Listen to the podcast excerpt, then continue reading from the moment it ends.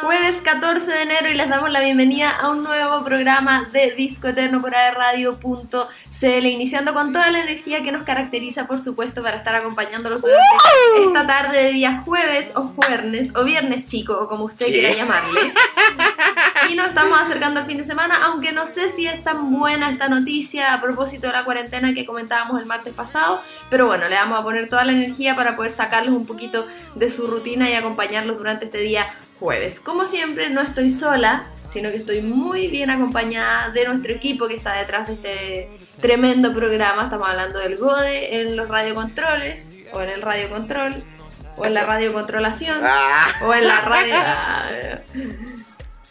¿Qué tal? Ahí está el GODE de Puerto Montt. ¿Qué tal? Oye, ¿está en Y- Conce o está en Puerto Montt?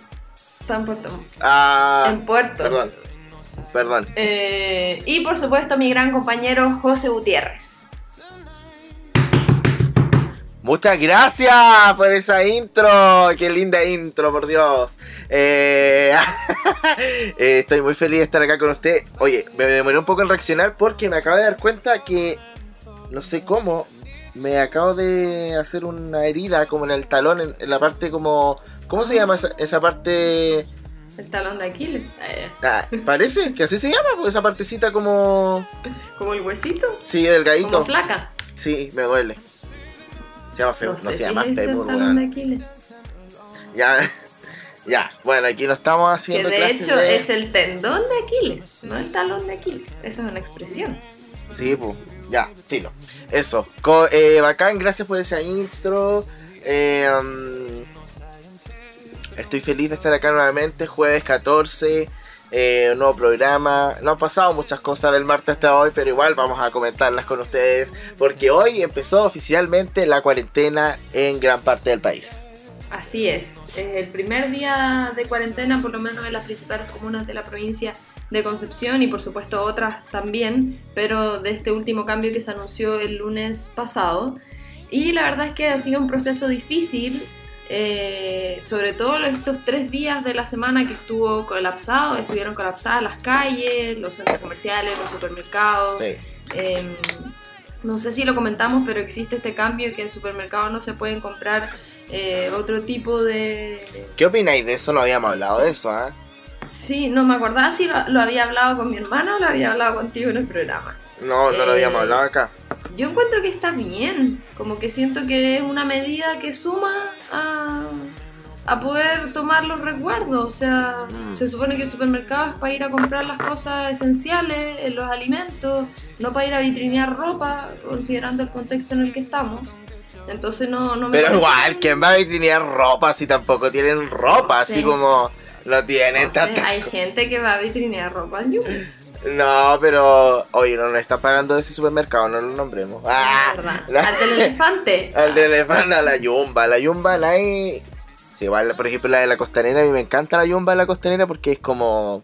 Tiene todo, tiene hasta libros. Entonces, Sí, maravilloso. po, discos, vinilos, de todo. Sí, todo. Eh, Pero. entonces no me igual- parece tan tirado a las mechas considerando que, que hay personas que sí van a hacer otro tipo de compras y que podrían desatochar eh, los supermercados. Sí, es verdad. Es verdad, pero creo que no sé, no sé hasta qué hasta qué punto es aceptable hacer esto, porque por ejemplo, no sé, pues piensa en una mamá, ponte tú que tiene un recién nacido y pucha, no sé, tiene tres piluchos y necesita comprar otro Sí, y no puede en el supermercado.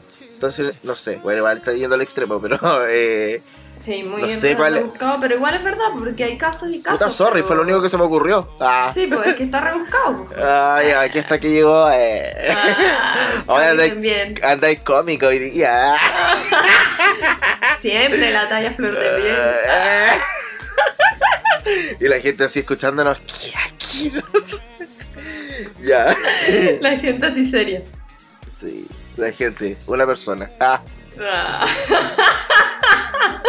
nadie. Also, eh, nadie. es que nadie se acuerda que vamos los jueves, entonces por favor, segundo programa, segundo programa, eh, escúchenos Sería también los jueves. sí. Ya, ¿qué estabas Sí, diciendo? No, que, que es una situación súper puntual la que tú comentabas, que obviamente puede pasar, pero quizás también existe un criterio a la hora de pasar por caja. O sea, si una persona que está llevando ropa de guaguita, quizás no, me imagino que existe este criterio a esas personas que se llevan el carro completo con toda la colección nueva. Claro, pero en este caso no sé cómo lo van a hacer, así como como que no se puede comprar, ¿onda lo van a sacar del súper o no, lo van a poder pues pasar yo por creo la caja? no se puede pasar por caja. Ah, sí, es verdad. Y van a tener que eliminar todas las ofertas relacionadas a línea blanca, electrodomésticos, todo eso me imagino que Por van a tener que ejemplo- sacarlos de las góndolas principales. Por ejemplo, eh, el otro día, por ejemplo, ah, fui a- al, al Taurus del Mall Plaza del Trébol. Y em, estaban como embalando las cosas, así como, como ese papel transparente. sacar con ¿Cómo es film. ese papel? Ese Film. papel así. Como que la estaban embalando, como para que la gente no fuera para allá. po. Así como Mm, de cogar y esa onda. esas medidas. Claro, porque a lo mejor es como un imán para que la gente vaya igual, pues. Entonces lo estaban así embalando. Si usted en la casa ha visto, fue al supermercado ayer, hoy día, escríbanos a través de Twitter. Yo soy Romy Marchetti, me encuentran como arriba, rom, arriba, arroba, arroba Romy Marchetti. Y José, ¿cuál es tu Twitter? El mismo. Igual que Instagram, sí, arroba guion bajo. Pero Igual yo soy otra yo. persona en, en Twitter, ¿ah? así para que no se sorprendan de mí. Ah, ¿ah? yo soy fome en Twitter, es como mi diario de vida. Ah, no, yo peleo en Twitter, ¿ah? escribo todo, todo, todo, todo. eh. Ah, Pero no subo nudes, por si acaso, porque hay algunos Ya, que, no es muy que, bien. no es que Twitter no tiene, ¿cómo se llama? Filtro, ni tampoco tiene censura, po. Tú puedes sí subir lo que tú quieras. De hecho, está en la configuración. Porque cuando tú a mí me pasa, no sé por qué, no- se me había olvidado comentártelo, pero me pasa que cada vez que, que me etiquetan en el tweet de la radio, me dice que porque tiene contenido inapropiado no lo puedo ver. Ah. Sí, entonces ¿En nunca serio? puedo hacer retweet de los tweets de la radio. Mm, Así hay que ver sé. eso, hay que ver Oye, eso, oye, hay que verlo. Pasando a otro tema y relacionado un poco a lo mismo de esta cuarentena, hay que considerar que eh, hubo cambios dentro de los permisos, considerando que uno, eh, Ah, sí. ahora los permisos son solamente por dos horas, pero la ventaja, entre comillas, es que ahora son de libre disposición. ¿Qué significa esto? Que ya no es un permiso eh, específico para centros de salud, específico para compras eh, de supermercado, específico para ir a visitar al adulto mayor, en fin. Ahora es un solo permiso. ¿Qué te pasó? Es que eh, eh, me da demasiada eh, risa el tema del permiso porque tengo algo que decir, pero continúa, porque Ya. tienes que terminar para yo poder decirlo. Ya, entonces les voy a especificar los que no han ingresado a la comisaría virtual. Aquí dice claramente, este permiso habilita para la realización de cualquier actividad que no se encuentre prohibida, por supuesto, como compras de insumos básicos, pago de servicios, asistencia a centros de salud, entre otros. Y al momento de solicitarlo, el usuario, ojo, no necesita expresar el motivo de su solicitud. La duración de este permiso es de dos horas y podrá ser solicitado hasta dos veces a la semana en las comunas en paso 1, es decir, las comunas que comentábamos en un principio del programa, y solo una vez a la semana en las comunas que se encuentran en paso 2. Pero si está en paso 2, ¿para qué el permiso? Es que insólito. Ah, pero debe ser los fines de semana. Ah, los fines, sí, sí, Sí. los fines. Una vez solamente el fin de semana. Dice, la solicitud y obtención de permiso sobre el máximo permitido será fiscalizada y en caso de ser detectadas infracciones por la comisaría virtual, estas serán denunciadas y sancionadas penalmente conforme a la ley. No habilita para el traslado durante horario de toque de queda y no habilita para el paso a través de cordones sanitarios y reiteramos su duración es de dos horas. Así que esa es una de las modificaciones que la verdad tiene bastante contenta a la gente porque era un poco engorroso sacar el otro permiso, de repente, ponte tú, no sé, pues a mí me pasaba que tenía que ir al súper y al banco. Entonces no podía sacar dos permisos, ¿cachai? Y en el banco te pedían el permiso de banco y en el súper te pedían el permiso de súper.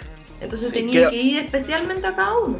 Creo que es una buena medida, así como para no estar tonteando todo el rato con el permiso, y sobre todo porque, por ejemplo, yo pienso en mis papás que están todo el rato, "Oh, me podéis sacar un permiso, me podéis-". entonces que saquen uno, ¿cachai?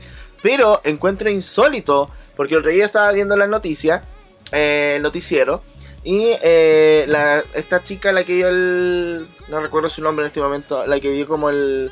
La, la información de que ahora iba a haber este nuevo permiso, dice, y además sirve para que usted pueda hacer más de una cosa, pero en dos horas. ¡Dos horas! ¿Qué haces tú en dos horas? Tú me estás diciendo que Sí, yo voy al pues. supermercado y al banco si hay tengo que hacer una fila de una hora casi. Más encima, antes eran tres, por último ya tres te creo. Así como Sí, puedes hacer más de una cosa. Pero ahora do- en dos horas, es una burla, por lo Considerando las filas y todo. Sí, y las distancias, los tacos, los controles. Exacto, Sí, en realidad considerando no lo había eso. pensado desde ese punto de vista. Sí. Pero, en fin, en otras informaciones, ayer aproveché mi último día de cuarentena y fui a la playa. Les puede parecer bien a algunos, les puede parecer mal a otros, pero estoy de vacaciones y quería aprovechar el último día para poder salir antes de encerrarme. Fui a Coliumo, debo decir que habían tres familias en total, en toda la playa. Nosotros debemos, debemos haber sido, no sé si los terceros o los cuartos, no me acuerdo, pero había muy poca gente. Eh, sí nos pillamos un poquito de taco en el camino, eh, pero eso, lamento... ¿Fueron con las perras? Sí. Pero las tuvimos amarradas todo el rato porque son medias locas, entonces se podían ir. Sí, me imagino, me imagino, me imagino. Hola Joaquín.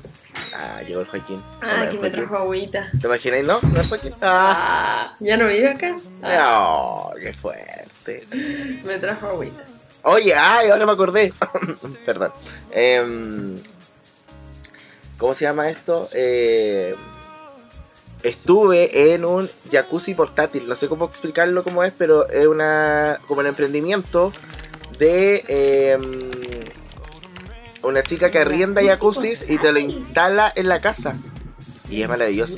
Te lo prometo por Dios. Vale como 35 mil pesos dos noches. Y lo puedes instalar en tu departamento y jamás se va a salir el agua porque tiene una bomba pequeña de agua como que la absorbe, no sé. La magia maravillosa que hace. Así que si quería el dato para el 14 de febrero. Ah, O, o lo encontré muy chulo.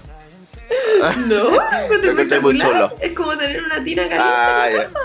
Sí, y no, y te hace el, el- el- la burbuja con es- espuma y toda la, y toda la Pásame el dato. Te paso súper el dato, después te lo paso por interno. Ah, excelente. Oye, José, sin más que agregar, eh, ¿te parece que vayamos al- a la banda invitada de esta tarde? Sí, así es. Este día ya vamos a pasar porque no hay mucho más que decir de nosotros. Tampoco quiere seguir escuchando yo quiero lo que hacemos durante el día.